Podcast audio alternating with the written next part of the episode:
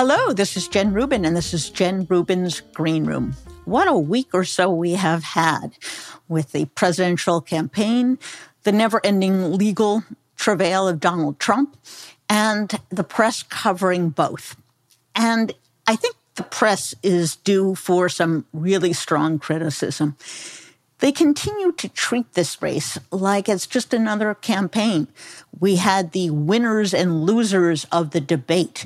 We had people speculating, gosh, maybe one of the candidates will go up a point or two in the polls after the race. This is inappropriate coverage, if you will, for a time in which what we are facing is a contest between fascism and democracy one party behaving like a normal political party and the other lining up behind a guy that's, for all intents and purposes, a right wing strongman.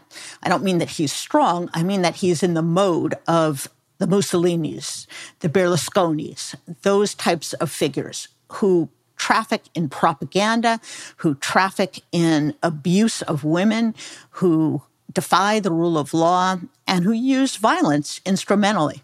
And the press continues to ignore that. And what happens when they do that? They domesticate the Republican Party and Trump. They make him seem more acceptable, more normal. And that's what they should not be doing. That may give them a false sense that they are above it all, that they're not taking sides, that they are neutral. But in fact, that's not educating the American people because they are giving the Republican Party and Trump specifically cover, if you will, to behave in totally inappropriate ways. And so when we get Trump's legal schedule, the story should not be, gosh, the campaign's calendar is going to get really messed up this year. It should be, my God, an entire political party has lined up behind a guy who has innumerable pending litigation, both criminal and civil, and who is accused of overthrowing the government. And yet the Republican Party is still behind him, and yet he continues with his campaign.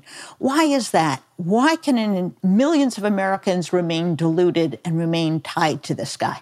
That's what we should be covering. So, as we move from that to what is really occurring, I think the legal wrangling over the last week or so is noteworthy for one particular reason. The Trump people, and Trump in particular, have never respected women, and they surely have never respected black women. And I think it is affecting the way they are litigating in Georgia to their detriment.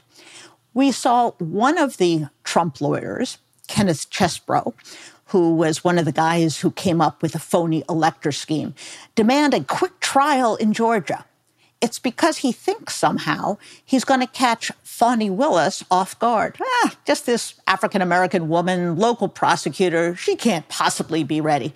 And in fact, when he made the request for a early trial, a speedy trial, she said, "Fine, October 23, let's go."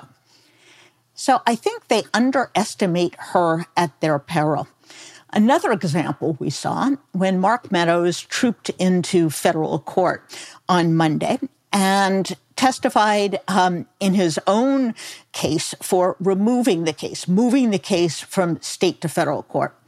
First of all, this is mind bogglingly risky and pretty dumb, to be honest. You never want to waive the Fifth Amendment, which is what he did.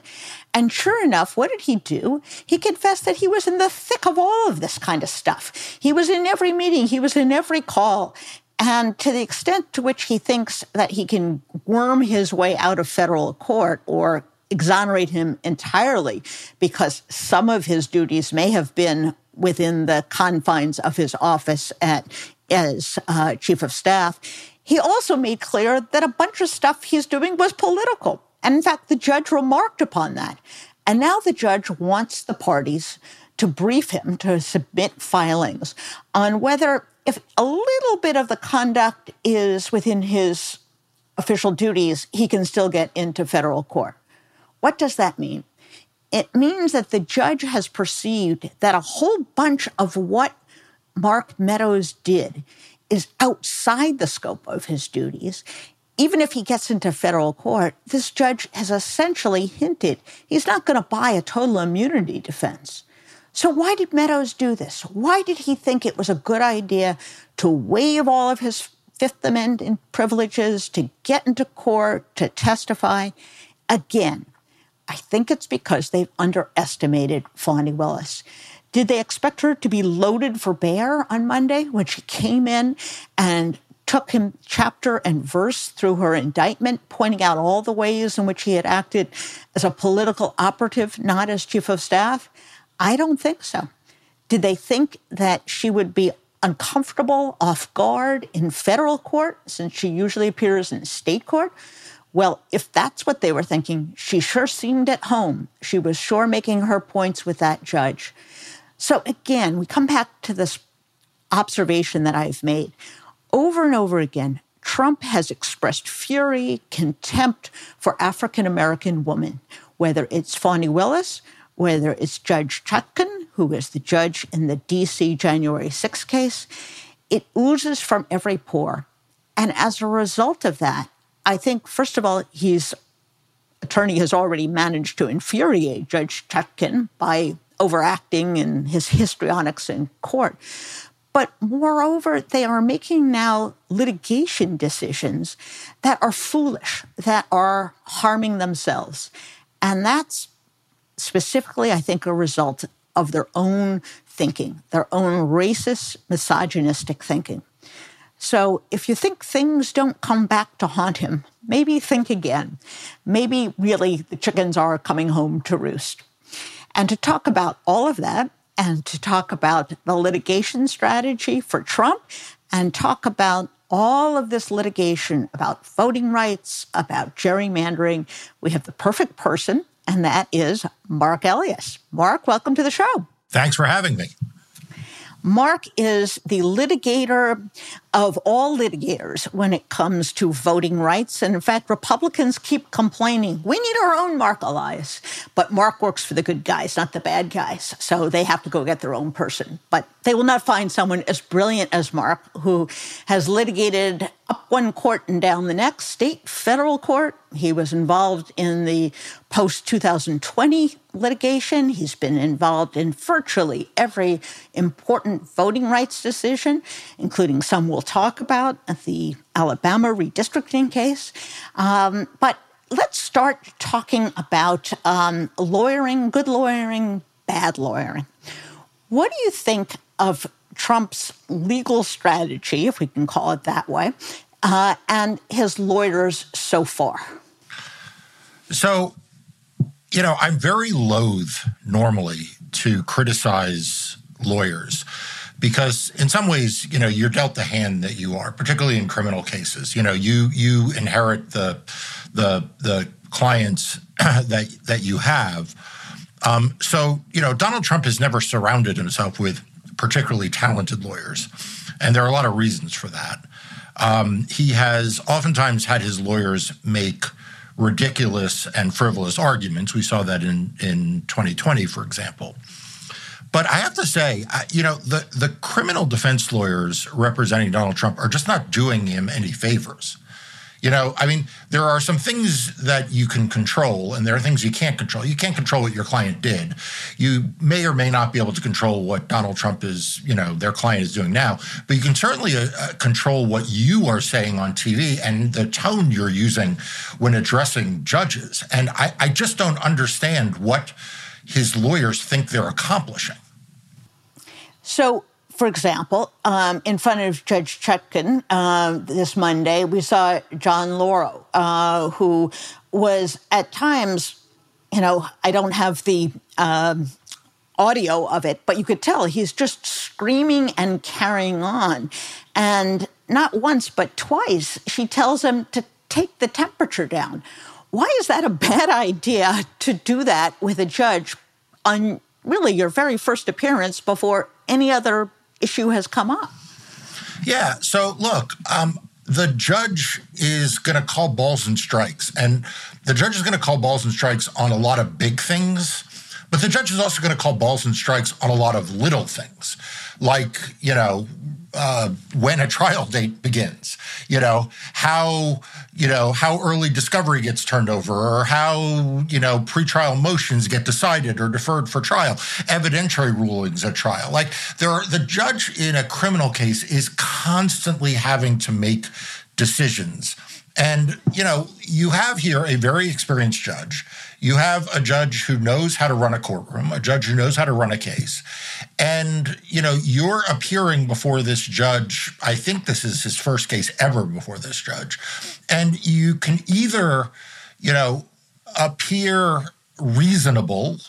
And then when a really big issue arises that you want to raise the stakes for with the judge, to let the judge know this is a really important thing for us, you do it. But you know, he came in way too hot on on matters that are very routine. I mean, you know, I understand the former president has a perspective on when he'd like the trial to be, but honestly, scheduling are are issues that are well kept within the province of of what a trial judge thinks. And you know, Lauro was just not in, was just way out of line in the tone he was using with a federal judge who was really resolving what were a series of pretrial scheduling issues.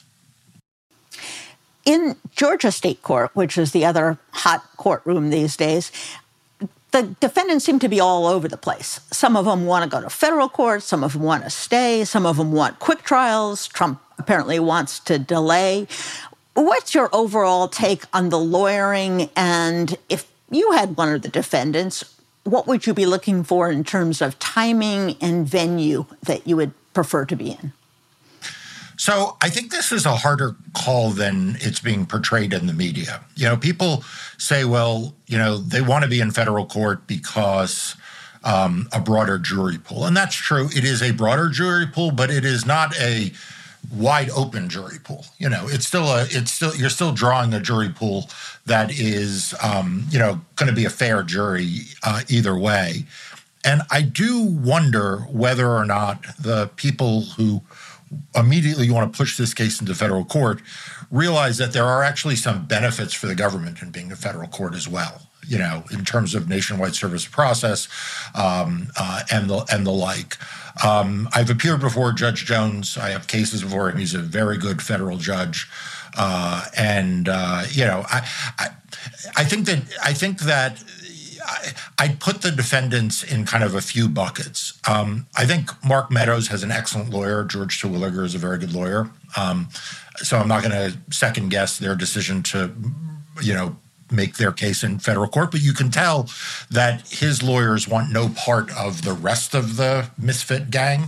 You know, they they really want that here. They really, I think, would like to be in federal court by themselves. Uh, I don't know if they'll get that wish or not, um, but I think that you know. Out, other than Meadows' lawyers, I think the jury is out on how competent a job any of the other lawyers are doing or not doing in that case. What has struck me is that Fani Willis is very prepared. You know, she's had this case for two years. A lot of people thought, including me, that she was going to get her indictment at the beginning of the year. She's waited, she's waited. I sense that she is a lot better prepared than they think she is. That somehow they figured, oh, we'll have a quick trial and we'll trip her up somehow. She seems pretty ready. She seems pretty prepared. Yeah, I think the folks seeking, uh, I, I, I didn't address that specifically. I think the people addressing are, are who are seeking um, speedy trials are are making a mistake for themselves. Uh, you know, I think that there is um, there is the bravado of of coming into a courtroom and saying, "Oh, we want a speedy trial." And there is the, you know, the outrageous delaying tactics that you've seen Trump engage in, in uh, or try to engage in federal court. But you know, almost always, and certainly in a high profile case like this, the government is more prepared for trial than the defendants. You know, so so I think in the federal case, the the judge recognized that and said, you know, January's too soon. We'll give you till March, and that is a reasonable schedule. I, I think any defendant who is showing up in Fulton County Court um, in a case that, as you say, the, the, prosecutor has investigated for years now, has had grand jury witnesses, and has thought this through. You know, by seeking a speedy trial, you're giving up a lot. For example, you're giving up a lot of pretrial motions practice, for example, uh, you know, because you can either have a quick trial or you can have a lot of pretrial motions, but you really can't have both. So I, I think the, the, the, the folks who are coming in and saying they want a speedy trial are probably not well serving their clients, even though it feels good in the moment. Um, I, I, think you know the the rest of them, like I said, the jury is out on. Fair enough.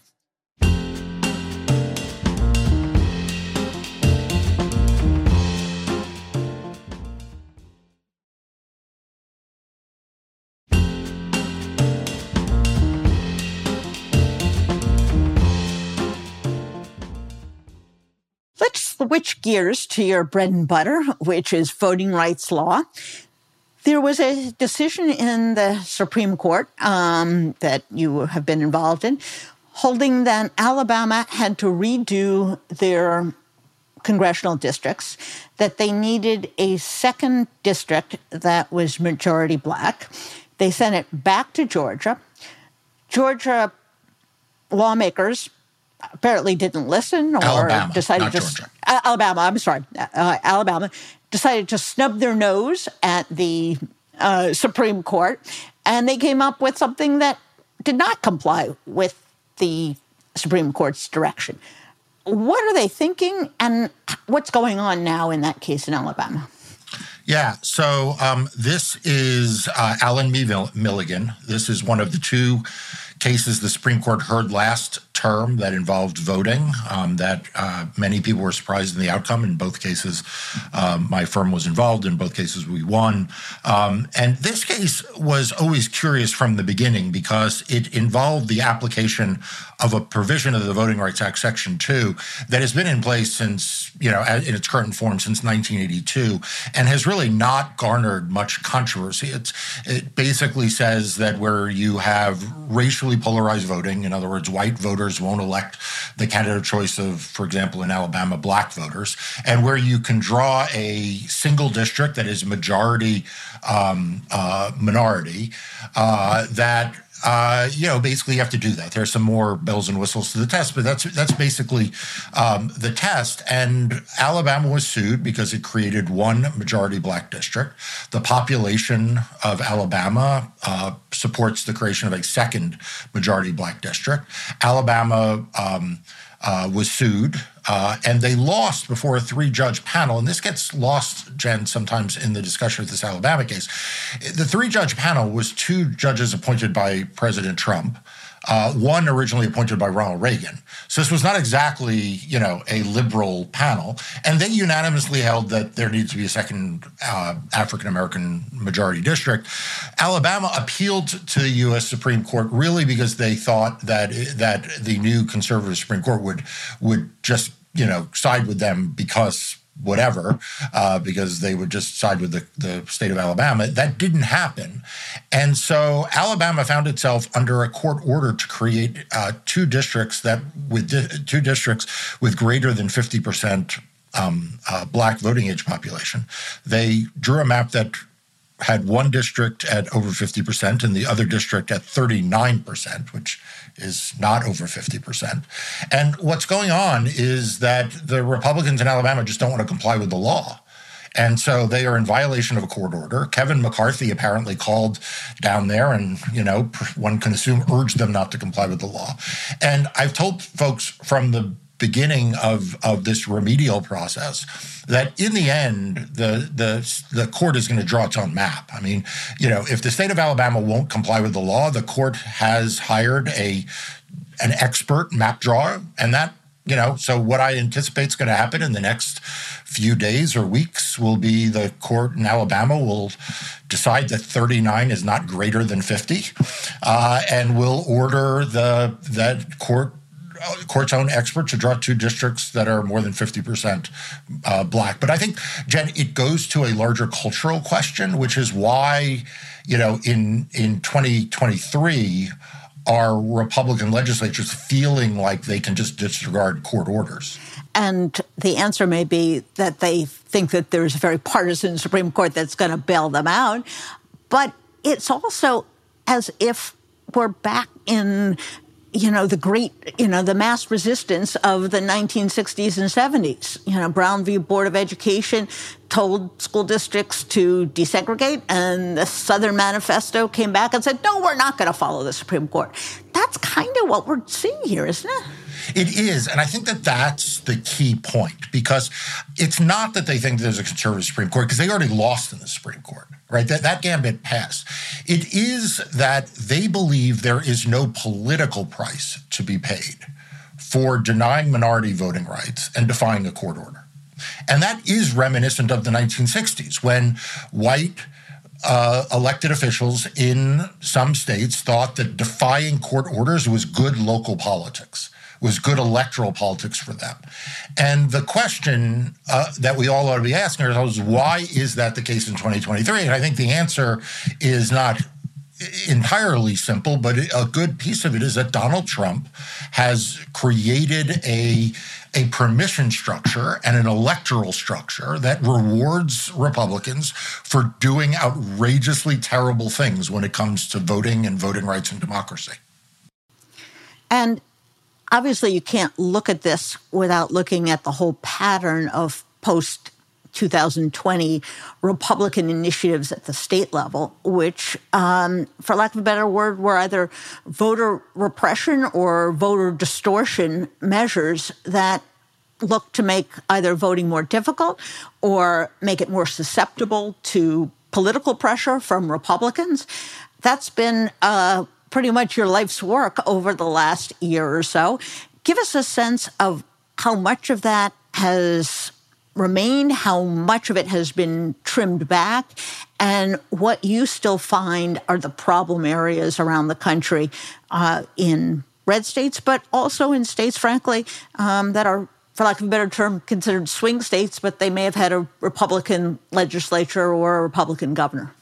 Yeah. So, um, it's important for people to realize as a baseline that the Republican Party no longer commands a majority of the electorate, and it doesn't compete for a majority of the electorate. You know, Jen, you and I remember a Republican Party that prided itself on popular mandates. You know, Ronald Reagan talked about mandates. That was a critical part of his governing power.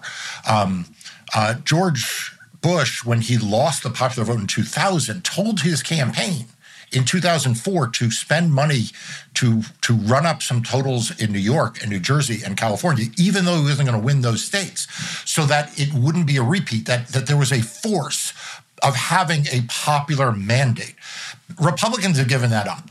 Right now in the Republican Party, you get praised for coming up with clever ways of, we, of wielding minority or majority power with a minority of the electorate. So Republicans, in a nutshell, are trying to make it um, harder to vote and easier to cheat because it's the only way that they can do that, and they are becoming more and more desperate. So here's a statistic that I think will help you uh, and your audience um, think about it. So in 2020, there were a hundred and um, 143 voting lawsuits. Okay, 143 cases went to court. Uh, now, 60, uh, 60 some odd of them were actually in the post election. So, so you know, that distorted the number. In in 2022, there were 175. So there's actually more. Uh, there, 2022 is actually a more litigated election than 2020 was. And by the way, there were far fewer post election cases, obviously, in 2022 than 2025. The good news is that that the you know the courts are the one branch of government as imperfect as it is that is still standing up for democracy. So, you know, after 2020, we saw Donald Trump and his team lose 64 of 65 lawsuits. In 2022, um, you know, of the 175 uh, cases, uh, you know, the overwhelming majority of them were were decided in favor of voting rights. Uh, so, you know, about 70% of the cases wind up being wins for the good guys, not the bad guys. But but you know that is a pattern that I think we're going to continue to see play out as we go head towards 2024. And just to give people a sense of what you're talking about, when, for example, they had armed people at drop boxes in Arizona, you sued to make those people stop intimidating um, the voters, and you won. Um, and that's the kind of really blatant conduct that you're up against. Um, in addition to the legislative changes that they've made, it's this conduct that is just brazen at this point. Yeah, so I, I sometimes talk about a continuum, and it is a continuum between voter suppression and election subversion. Right? Voter suppression is where you make it harder for people to vote. Election subversion is where you target the counting and certification of elections. And voter intimidation straddles those two, right? It straddles, it can be a type of, of suppression, it can be a type of, of um, of uh, subversion.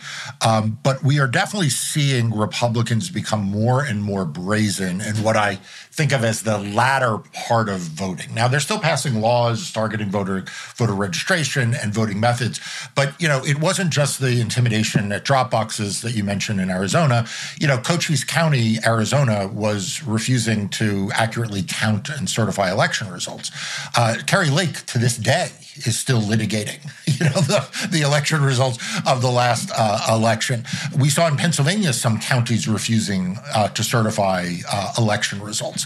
So it's there is a and, and of course in state after state we see republicans passing laws that make certification more suspect or or harder counting harder and and challenging voters at the polls easier. So so we're seeing this whole continuum from from registration certification all coming under attack at a time that our election officials you know frankly are thinning their ranks i mean it's harder to get people to work polls if they're going to be in the middle of you know all of this nonsense and it's harder to get them to come back if they have served. So you have turnover after every election, and you have large numbers of people who may be very well meaning but are inexperienced in dealing with these kinds of situations.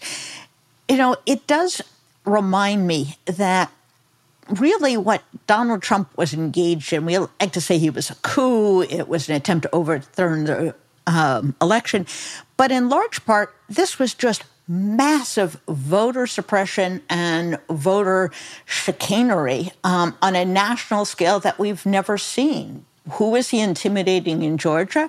It was people like Ruby Freeman in Fulton County. Uh, where was he seeking to throw out votes? In Detroit, Michigan, in Pennsylvania, in Philadelphia. Gosh, what do all these things have to do with one another? Well, it's racial um, repression. I do want to point out, in case people should be getting too depressed, that to some degree, we've won the battle insofar as Republicans are now no longer trying to uh, completely shut down early voting and absentee voting. They're actually trying to get their people to do it because they realize, oh my gosh, this is bad for our side too. It makes it hard for our voters, many of whom are older voters, for example, or rural voters to vote. Is that kind of a victory in a sense that when the other guy is kind of give up trying to jimmy the election and instead try to actually turn their people out, that we're returning to not normalcy, but um, at least an appropriate method of engaging in election politics? Look, I think the jury is out on that, Jen. Um, there is no question that there are more institutional forces in the Republican Party. And by the way, I don't just mean like mainstream Republicans, I mean even some MAGA Republicans. There are more institutional forces that are pushing in the direction you say. Um, but, you know, the jury is out. Donald Trump is still lying about vote by mail. Right. And Kari Lake is still lying and spreading disinformation about, you know, uh, early voting and vote by mail. So, so whether it is yes, the RNC is doing what you are saying, encouraging their voters to to to vote in these methods. But you know, the North Carolina legislature is passing a law to make to make early voting and vote by mail harder. You know, Arizona, uh, Ohio passed a law earlier this year to to target those things. So so I think there is a battle within the Republican Party on this. Um, you know, sometimes I I say that you know the the if the RNC uh, wants to stop targeting the thing, they haven't told their lawyers yet. You know, because the lawyers are still litigating against right. vote by mail and um, and early voting. So we'll see what happens. I, am not I'm not as optimistic. I think as some are, especially if Donald Trump is the nominee. I think if Donald of Trump course. is the nominee, he's going to continue to spread disinformation, and the Republican Party is not going to stand up to him. Absolutely.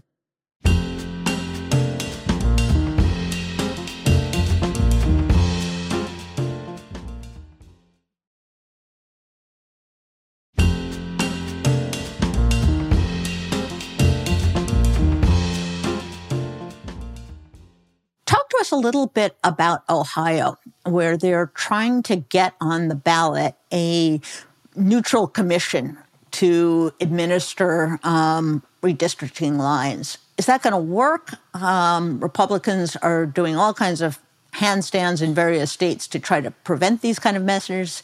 Is it a good idea, a bad idea? Could it make yeah, a difference?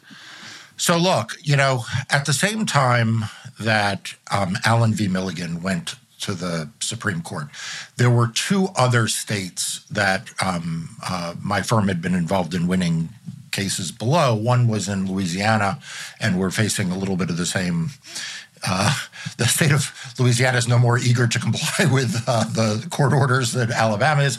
And the other was Ohio. Um, the Ohio case was a little different because the, the, there the state already had some parameters on partisan gerrymandering that the state Supreme Court sort of the state Supreme Court kept striking down the Republican drawn map, but not actually instituting any remedy. Um, so you're right. So now there's another ballot initiative effort uh, in Ohio. Uh, which I support and which is needed to get on the ballot to really end the kind of gamesmanship that we've seen. I think the question, Jen, is whether the the highly partisan courts in some of these states will even enforce. I mean, I would argue that the that the last uh, effort to reform uh, fair districting in Ohio should be yielding a fair map. That in, in Florida, which after all a ballot initiative passed, they called the Fair District Amendments, and this and you know and the Republican just Republican legislature ignored that the question is how do we get enforcement of these things so I'm, I'm, i support it i think it's important hopefully it'll pass but you know uh, hopefully the the where we have republican controlled courts um, they will enforce those laws yeah, it's almost as if they're now going back and saying, and we really mean it, underline exclamation mark, because they've asked for this before. Again, lawlessness, refusal to follow um, the plain letter of the law. Wisconsin had an election earlier this year that I like to think of as one of the most important, which was yeah. their Supreme Court. That they had a one candidate who was clearly a Republican hack, for lack of a better term, uh, was going to support institution of a 19th century abortion ban, was going to keep in place a redistricting that was ridiculous, considering this is literally a 50 50 state, but its congressional de- uh, delegation is very heavily uh, Republican. And the other candidate, who was a Democrat, who said, you know, I'm going to do something judges don't often do. I'm going to tell you what my values are. My values are that I believe in privacy and I believe in voting democracy. And she won. So, what's going to happen, do you think, there in re- potentially redrawing those lines, and um, would we get a more balanced, fair composition of Wisconsin congressional yeah, members? so so look, there is no Supreme Court that I worried about more than the Wisconsin Supreme Court prior to the most recent election. Um, it's probably fair to say that the distance traveled between the Supreme Court majority that was and the Supreme Court majority that is is as is as far as any place in the country. And I I think that the people of Wisconsin have lived under some of the most extreme partisan gerrymandering in the country. And take that from someone who has litigated extreme partisan gerrymanders.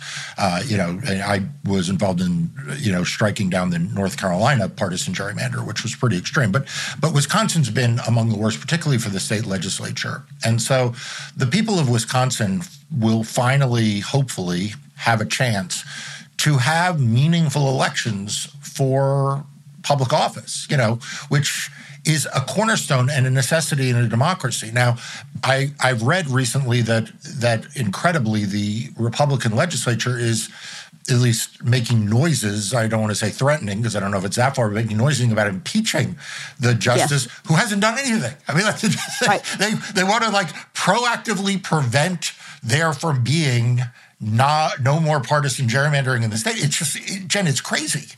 Yeah, yeah.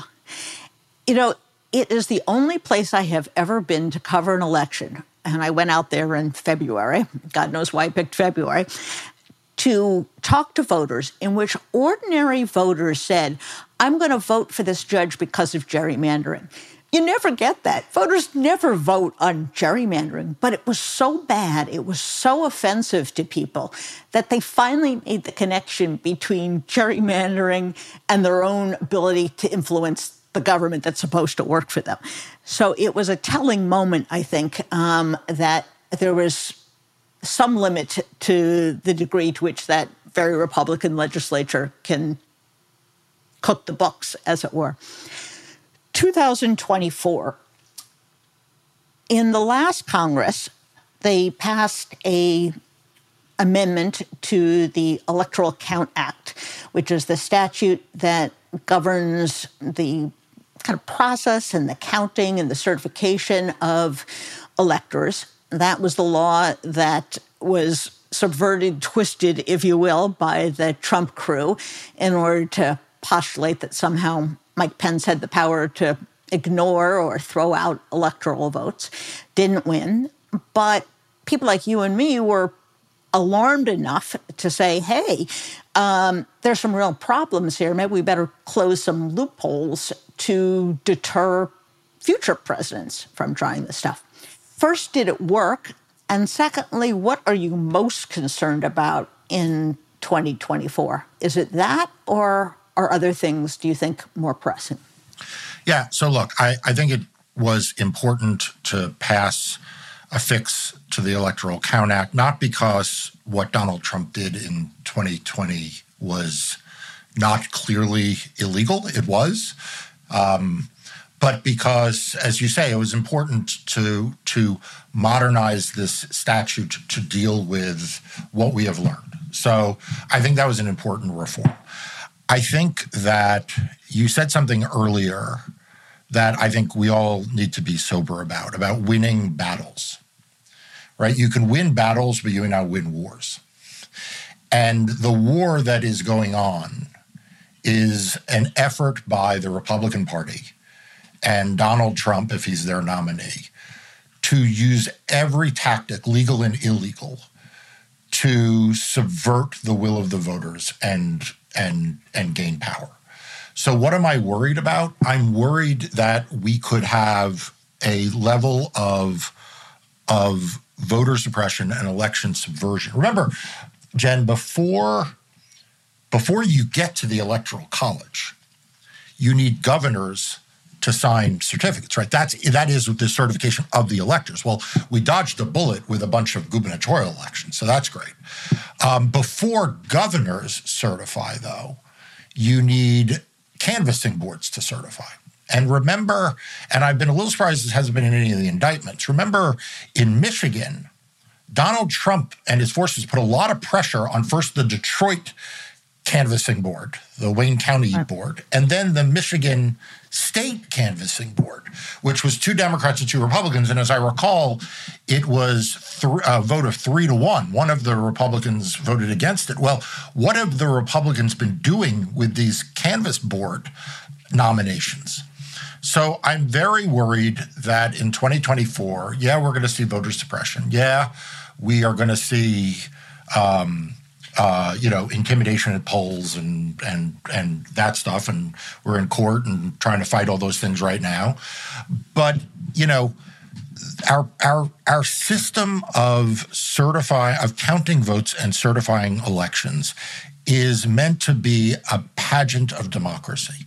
It is meant to be this cascading set of local meetings, followed by county meetings, followed by state meetings. There's certificates and ribbons put on certificates, and, and it's a pageant of democracy. It is a celebration, whether you're of won or lost, that everyone gets together and counts and recounts and certifies and everything. And Donald Trump weaponized that. And so, what we need to recognize is that whatever battles are won or lost along the way, the war is still going on. Yeah. And, you know, it's so interesting that you put it that way because whoever thought that a local canvassing board, which is by and large, these people, if they're paid anything, it's something minuscule and they donate their time essentially to doing this, would be the subject of presidential arm twisting and lawyers getting on the phone with them, telling them what shenanigans they can participate in. Now, there was a Supreme Court case um, that could have made things a whole lot worse. and um, it didn't work. Um, and that, of course, is the state um, independent legislature uh, case. Um, and the Supreme Court miraculously somehow decided um, that no, it turns out that state legislatures can't do whatever they want. There are still state Supreme Courts. You were involved in that case and came out on the winning side. Why do you think you guys won? What do you think kind of pushed the Supreme Court back? And remember, a couple of these justices have expressed extreme interest in this nonsense from Bush v. Gore and other cases that they were really tempted, and by the way, some of them voted that way, to essentially say state legislatures can do whatever they want, change votes, revote, whatever they want, because somehow the Constitution lets them do that. How did you talk them out of that? And what could that have meant if it had worked? Yeah. So, first of all, what it would have meant if it worked was that state legislatures could pass whatever voting laws they want, including around presidential elections, congressional, federal elections, congressional, Senate, and, and presidential elections. They could draw whatever congressional districts they want. And state courts would be powerless to do anything about it. And in fact, in its most extreme form, governors couldn't even veto those, right? So I'll spare everyone doctrinally kind of what the why this parade of horribles was even before the court, but but that's what was before the court, and the court backed away, as you say, it backed away, and I think uh, there the question I that you ask is a good one, and it's one I get asked a lot, which is that you know essentially there were two voting cases. And in both cases, the Supreme Court backed away. I mean, in some ways, it was surprising they backed away from the ISL case out of North Carolina that you mentioned. It's equally surprising or more surprising they backed away to many people from the Voting Rights Act case because Justice Chief Justice Roberts had been so hostile to it, right. and then and so um, I think the answer on the ISL case specific to that case is that independent state legislature doctrine was always sort of a bumper sticker, but it was never really a legal doctrine. And I think that the court found itself through the process of briefs and oral arguments trying to figure out like what's the limiting principle because you know yes it is true that the US Constitution says that legis- that state legislatures shall set the time place and manner of elections. But you know there are lots of places in the Constitution where it says Congress should do can do something and the supreme court has interpreted congress to mean subject to the courts and so how it was going to navigate marbury versus madison against right. this was like always a little bit um, unclear but but jen i think the larger the what may one of the larger forces that i i, I want to make sure to address before people think, wow, this was really great. You, you know, these voting cases turned out well. Remember the context. The, the Supreme Court was in the middle of dismantling large chunks of its precedent. You know, obviously, you could start with Dobbs the term before. You had the affirmative action cases, which, no matter what the Supreme Court said, clearly was overruling uh, prior precedent. You had the uh, the you know the jurisdictionally questionable uh, Colorado case. Um, you know, so there were a lot of other things going on. And I, I do wonder if in these voting cases, the court just thought, you know, there was no way to rule against us in the in the Section 2 case, in the Alabama case, without overturning scores of precedent since 1986. And there was really no way for them to adopt the independent state legislature doctrine. I mean, people point to Bush versus Gore. The Bush versus Gore opinion they're pointing to is not a majority opinion. So they would have had to overturn a lot of, of state court precedent. Uh, uh, to to rule the other way in ISL, but it doesn't mean that the courts are done. Like they can always revisit these voting cases, but unfortunately, Jen, as you know, because you write on all of these subjects, the Supreme Court's got a lot on its agenda, a lot of bad things on its agenda, uh, and maybe we just dodged voting because it had too many other bad things it wanted to get done. And among those is essentially dismantling the administrative state, holding that Congress is supposed to micromanage the fine points of EPA law, of every government agency, rather than affording them some room to come up with rules, even if Congress actually, in those cases, said, we'd like the agency to come up with some rules in this area. So I think part of what we're seeing and I don't think I'm exaggerating, the sense of lawlessness comes from the court itself. The court itself is not paying attention to the statutes that are before it. The court itself is not respecting precedent.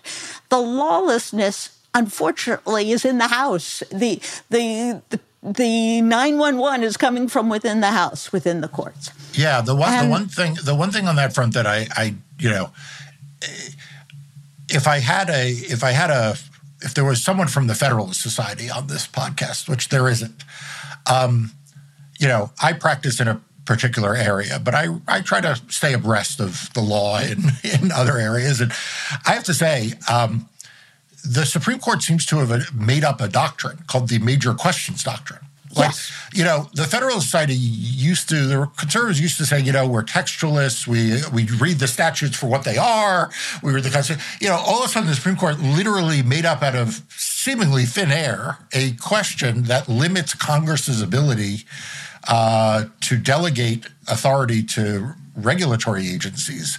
Uh, and I, I, I, you know, like I said, Jen, maybe you in your in your in your role as a columnist, you you come across more uh, of the Federalist Society things, but I, am not really sure I understand what the conservative argument is for for that. Doctrine. There isn't, and, and just to spell this out, they say, well, when the thing that we're talking about is really big and really important, then we go through this other analysis and essentially disable whatever the rulemaking is unless it's explicit.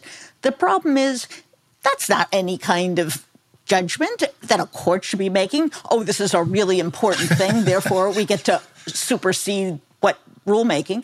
And secondly, in cases where the legislature, where Congress specifically said we want to give rulemaking right. authority, they still say that's not good enough. And that reminds me of what we were talking earlier, and we really mean it. What is Congress supposed to do? So, this is what gives some of us the nagging sensation that they're making it up as they go along. You know, when I was in law school back in the dark ages, there was a whole school of thought, legal realism, that said we shouldn't be teaching doctrines. We should just figure out what all the judges think and go from there. And no, no, no, that's unprincipled. That's really, you know, disrespectful towards the rule of law. I think that's where we are. I don't know how people teach law school these days because it's just, well, whatever Justice Thomas thinks, whatever the Federalist Society has on their agenda. It sure doesn't seem like, as a practitioner in your area and other areas, there's a whole lot of certainty and a whole lot of reliance you can put on precedent over the last few decades. Yeah, I've said the same thing that that you just said. Um, you know, one of the one in law school, one of the hardest and most important classes is something called federal courts, which is basically the law of how federal courts operate, what cases they hear, what cases they don't hear, things like standing, things like jurisdiction, things like abstention doctrines, right? All these all these very arcane things. And like I don't know how you teach that in law school. I mean, because it's very hard to figure out based on the Supreme Court's decisions what exactly the doctrine of standing, for example, or jurisdiction means. Uh, it seems very result driven, both at the federal, uh, at the at the U.S. Supreme Court, but but also in many of the lower courts, the courts of appeals. Um, you know, are are are all over the place. And I do think back to my federal courts teacher, who actually literally wrote the book, Professor Mishkin, who was a very renowned scholar, and you know, talking about these issues, he would always point to the cases, point to the law, and says, Where does it say that? Where does it say that? Case and controversy has to mean something. It's a limiting principle. And when we talk about the politicization of courts, that's it's arcane stuff, talking about standing, talking about political question. But what it basically means is Courts can't go roving through the landscape, enabling political fights, choosing sides, invalidating laws just because they feel like it. There have to be real disputes between real people in the form of a proper piece of litigation. And we're losing that. And as a result, there's a little bit of chaos right now in the federal courts. Absolutely. I mean, I I read the uh, the uh, the case, you know, you read the some of the cases out of the federal court in Texas that Republicans keep going to on, uh, particularly on the abortion cases. It's very hard. It's very hard to understand uh, those cases, uh, you know, uh, other than in the context of politics. You know, it's very hard to understand them in traditional, analyzing them using traditional principles. I thought that the Supreme Court, you know, it got it got it got overrun essentially by Dobbs, but I thought that the way the federal courts, including the U.S. Supreme Court, um, dealt with that that Texas law about um, allowing private parties to sue over abortions and as a way to somehow dodge court review. I, I, thought that was, I thought the way the courts and the Supreme Court dealt with that was just very, very problematic, very troubling. And, and, and, and hard to justify, hard to imagine that if uh, New York or California passed a similar law about guns, that, uh, that the Supreme Court would not have immediately stepped in oh, no, no, no, we can't have that. You see, the Second Amendment is one of the amendments that we really pay attention to. That's one of the really important ones, you see. Well, Marc, you are a national treasure, not just a treasure for the Democratic Party, because what you're doing is defending the rule of law, defending voter rights. If people want to learn more about your work, I'm going to suggest they go to Democracy Docket, which I visit almost every day, which has a compendium of cases that are ongoing, has discussion of a lot of these issues, and you don't have to be a lawyer to read it. Um, it's kind of right there. Um, so, as we wrap up, Marc, what parting words would you give to listeners and to voters? What can they do? What's the role of the average person in promoting fair elections, promoting democracy? What, what can the average person do? Yeah. So I get this question a lot, and people feel hopeless or powerless, and they shouldn't. I mean, the fact is that when when in history we have faced challenges to free and fair elections and democracy, time and time again, the way in which those have been those challenges have been overcome, um, and uh, uh, and uh, anti-democratic forces defeated, is by people standing up and speaking out. So you know Jen, not everyone is going to have the platform that you have. You are read by millions of people and listened to by thousands and tens of thousands of people. Um, so, not everyone has your platform, but everyone has a platform. Everyone has a town square. And so, what I'd ask everyone to do is to speak out and, and don't avoid the hard conversations, engage the hard conversations don't turn away from your crazy uncle or your neighbor who is spreading misinformation. Stand up and say it's not okay when we are suppressing people's right to vote. It is not okay when we are targeting minorities. It is not okay when we are taking away a woman's right to choose or we are demonizing uh, gay and lesbian or transgendered individuals. It's not okay. And if everyone stands up in their town square, whether it's on social media or their dinner table or their their their coffee, you know, their coffee or book club, if everyone does that, then we can defeat this. But if people are afraid to speak up, they want to avoid the they want to avoid those, then then I worry about the future. So what everyone can do is they can take to their town square and they can stand up for what is right. And if everyone does that and shows the kind of courage that you do day in and day out in what you do for a living, then I think we're going to be okay.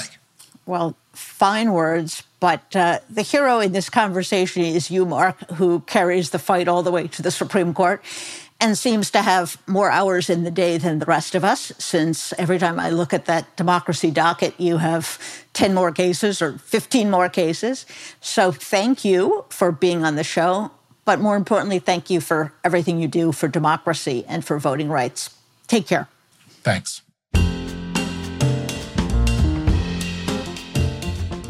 And that was Marc Elias. What a national treasure he is. And I think his closing remarks are really, really important.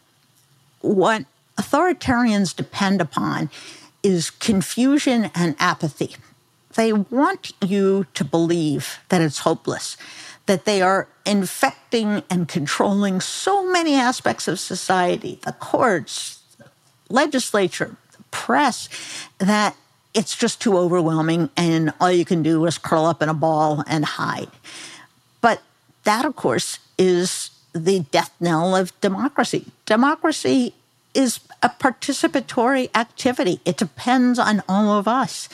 So, Marc is exactly right. You got to use your town square, you got to vote, and you got to volunteer as a poll worker, since those people are really uh, becoming as scarce as, uh, as anything you can run for office yourself. You can run for the canvassing board. You can run for city council. You can support candidates. You can give money to groups that litigate for voting rights. And there are many of them do, including the NAACP, including the ACLU. You can follow quality news outlets that report on this stuff. And for goodness sakes, limit your social media. It's making us all crazy. When I tell people this, I'm sure that they get nervous at the Washington Post and other outlets because, oh, no, no, no, they have to be on social media. They have to catch everything that we're writing. Well, you know where to find me. I'm at the Washington Post. The more you stay on social media and the more you doom scroll, the more depressed and angry you're going to get and the less you're going to feel like getting up and actually doing something. So, following the crazies on social media is not doing something. It's making you crazy, but it's not doing something. What you should be doing is getting out there and being a proactive citizen. So, I hope you all do. Thank you for listening. If you like the show and you like our other show, please tell your friends and remind them they can listen and follow on Apple Podcasts, Spotify, or wherever they get their podcasts. Bye bye.